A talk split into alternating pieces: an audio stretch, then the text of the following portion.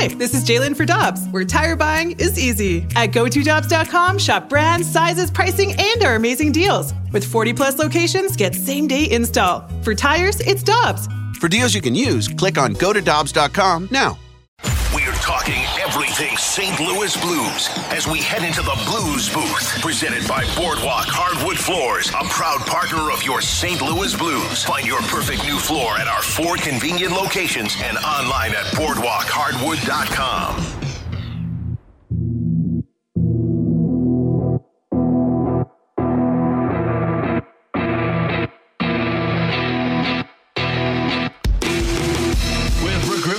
McLaughlin, I'm Randy Karraker. It's the opening drive on 101 ESPN. The Blues won't be back in action until Saturday.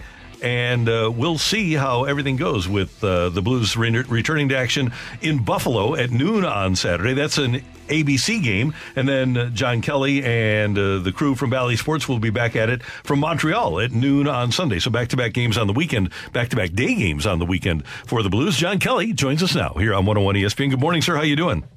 Hey, Randy, how are you? Good. How's your break going? It's going well. The weather's great. Uh, getting some R and R and stuff like that. So everything's going well. Nice. That's great to hear, John. Well, I wanted to ask you about as we reflect on the first half of the season for the Blues as we get back from the All Star break. We've seen a lot of highs and lows from the Blues and a lot of great play from the likes of Robert Thomas, Colton Parayko, and Jordan Binnington. But who would be your MVP of the first half of the season for the Blues? Boy, that's a tough one, Brooke.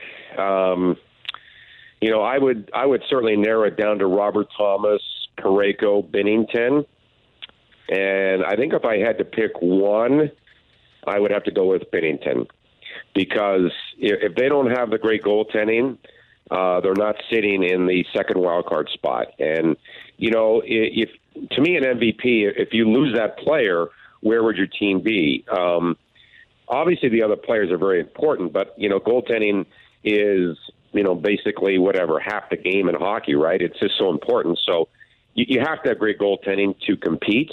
And the Blues have had great goaltending this year from Binnington and also Joel Hofer. So I would say Binnington would be my final answer, Brooke. How's that? Final answer. It's uh, the fight isn't until eight thirty, John. So okay.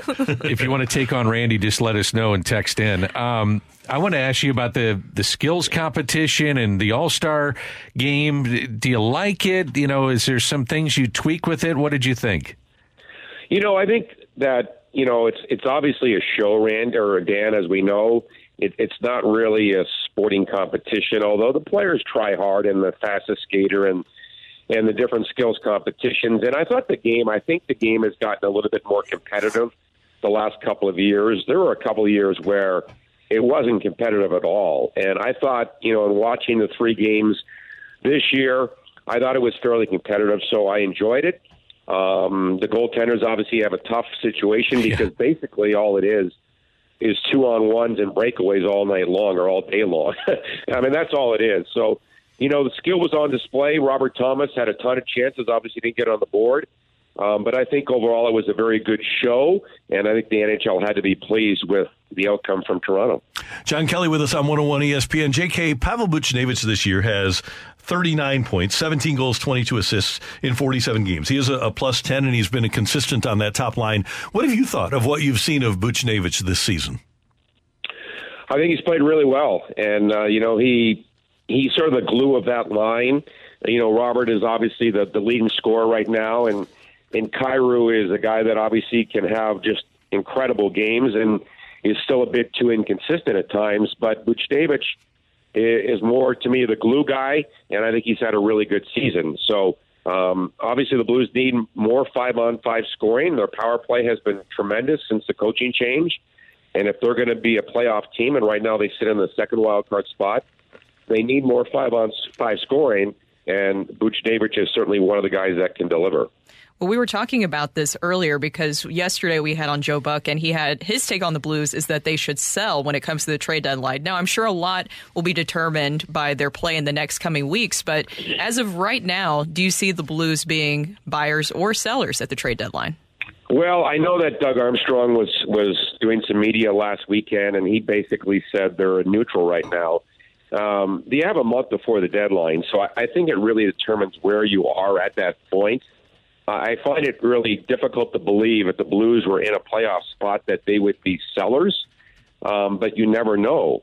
And you never know what kind of deal is out there. Uh, you know, at, at any point, a team can make a trade if it's going to benefit that team short term and long term, right? I mean, if Wayne Gretzky can get traded, anybody can get traded any time. That's the way I look at it. So, but I think that there's too much uh, runway here before the, the trade deadline.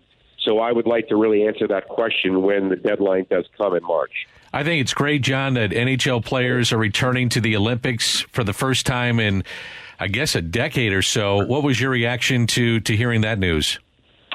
Well, I wasn't surprised, Dan. I know the players have been certainly lobbying that for a couple of years, and they certainly weren't happy that they weren't in the Olympics the last couple of years, or, or you know, Olympics.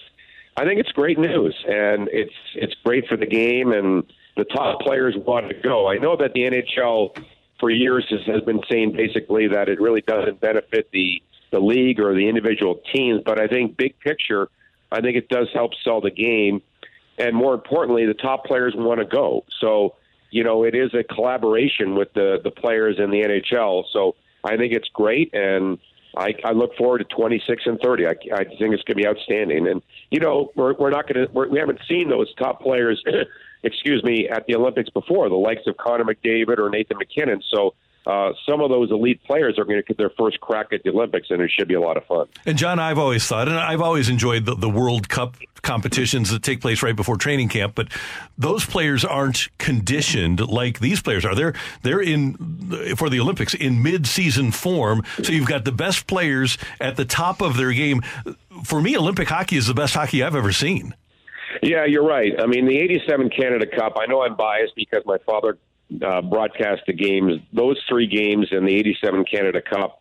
It was in September that year between uh, Canada and the, and the USSR at the time were three of the best hockey games I've ever seen. But having said that, you're right. If you play in the middle of the season, the players are in top shape. So th- that's the benefit. Now, the, the downside is that you're in the middle of the season, you're getting ready for the playoff push, and if players get injured, obviously it's really impactful on the teams and those particular players. Um, but thinking positively, I think it's a win-win to have it in the middle of the season, no question.